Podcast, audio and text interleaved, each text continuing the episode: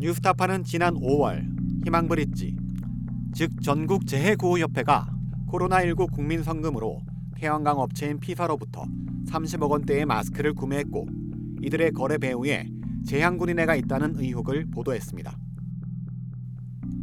보도 이후 재향군인회는 재해구호협회와 피사 간의 마스크 거래는 자신들과 무관하다며 부인했고 재해구호협회는 해당 보도로 명예가 훼손됐다며 뉴스타파를 상대로 민영사상 소송을 제기했습니다.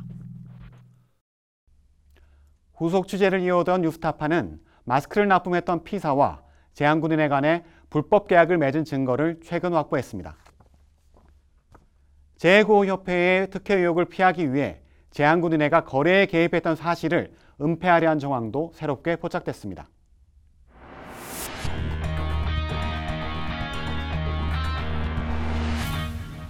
코로나19 사태로 마스크 대란이 벌어졌던 지난해 3월 작성된 재향군인회의 내부 문건입니다. 재향군인회의 수익 사업을 총괄하는 종합사업본부가 마스크 등 물품 조달 사업을 새로 추진한다며 재향군인회장에게 보고한 사업 보고서입니다.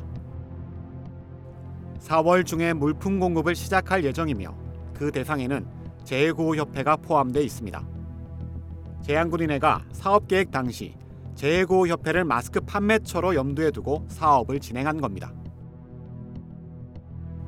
한 달여 뒤 재향군인회 종합사업본부 황동규 본부장은 피사 대표 백모 씨와 마스크 유통 사업과 관련된 비밀 계약을 맺습니다.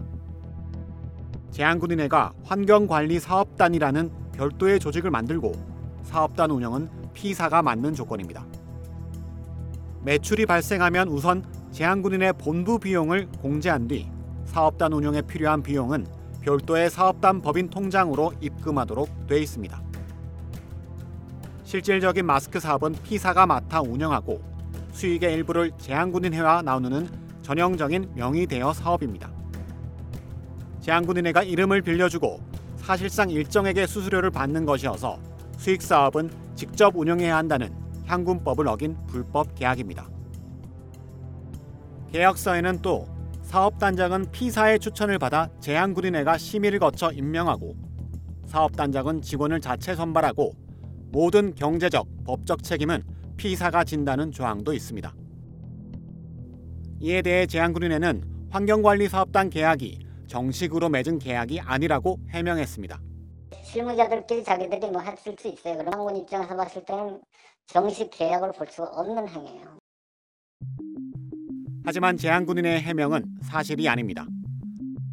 불법 명의 대여 계약은 실제 실행됐습니다. 지난해 5월 정모 씨가 사업단장으로 선임됐고 직원도 채용했습니다. 게다가 종합사업본부 홈페이지에는 아직도 환경관리사업단에 대한 소개글에 마스크가 사업 분야에 포함돼 있습니다. 그러나 지난해 6월 재해구호협회는 재향군인회가 아닌 피사로부터 마스크 200만 장을 33억 원에 구매합니다. 실정법을 위반하면서까지 별도의 환경관리 사업단을 만들어 운영해 놓고 정작 마스크 거래는 왜 재향군인회가 아닌 피사 명의로 진행된 걸까? 뉴스타파는 재향군인회를 취재하는 과정에서 뜻밖의 증언을 확보했습니다. 이건 뭐 내가 이제 들은 얘기예요.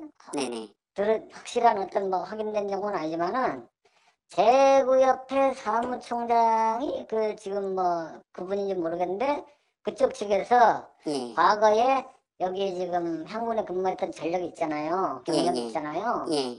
그러다 보니까 이 거래 자체가 향군과 이 큰 200만 장을 거래한다는 그 자체가 잘못하면 오해 소지가 있으니 예. 향군과 직거래 안 한다는 이런 자- 방침을 정한 거예요. 그쪽에서 저 뭐야 협의 중단 이게 딱 통보가 왔기 때문에 예. 더 예. 이상 우리는 뭐라고 할 수가 없었던 입장이에요.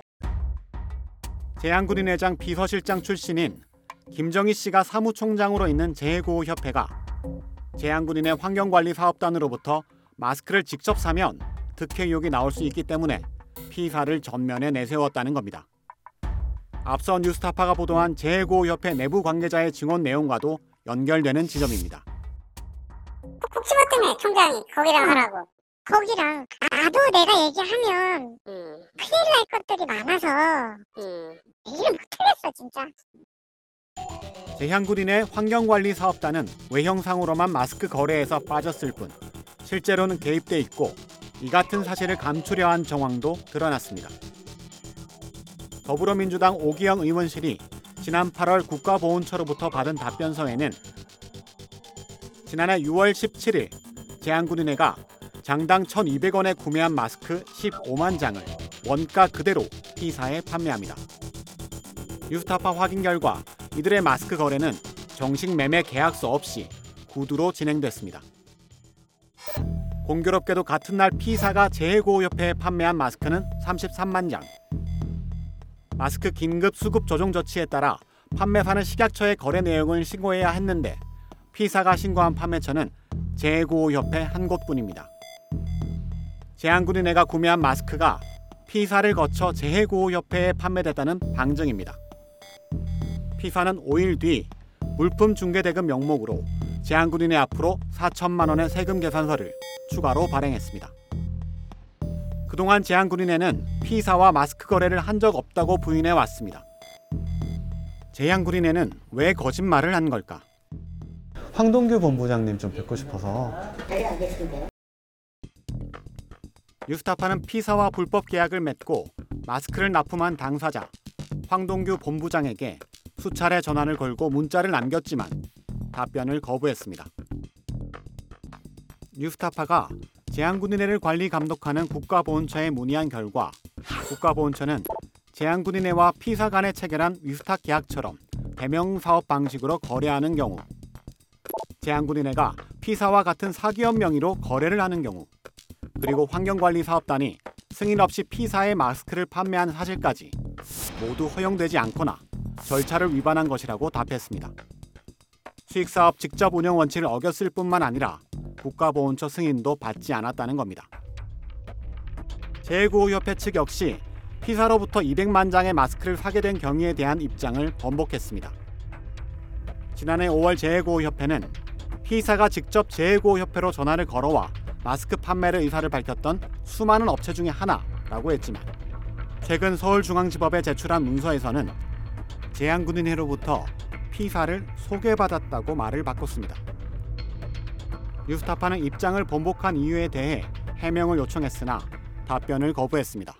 예, 아무래도 예. 이게 소송에 관련돼 있는 부분이니까 예, 저희가 예. 따로 제가 드릴 말씀이 없어서 재해구호협회가 P사에게 지불한 마스크 구매 대금 33억 원은 코로나19 국민성금입니다. 제한군인회와 P사가 불법적인 명의 대여 계약을 통해 얼마만큼의 부당이익을 취했는지 철저한 수사가 필요해 보입니다. 뉴스타파 조은일입니다.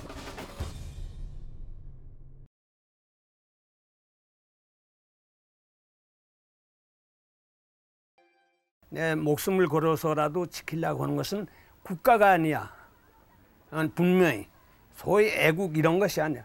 진실이야.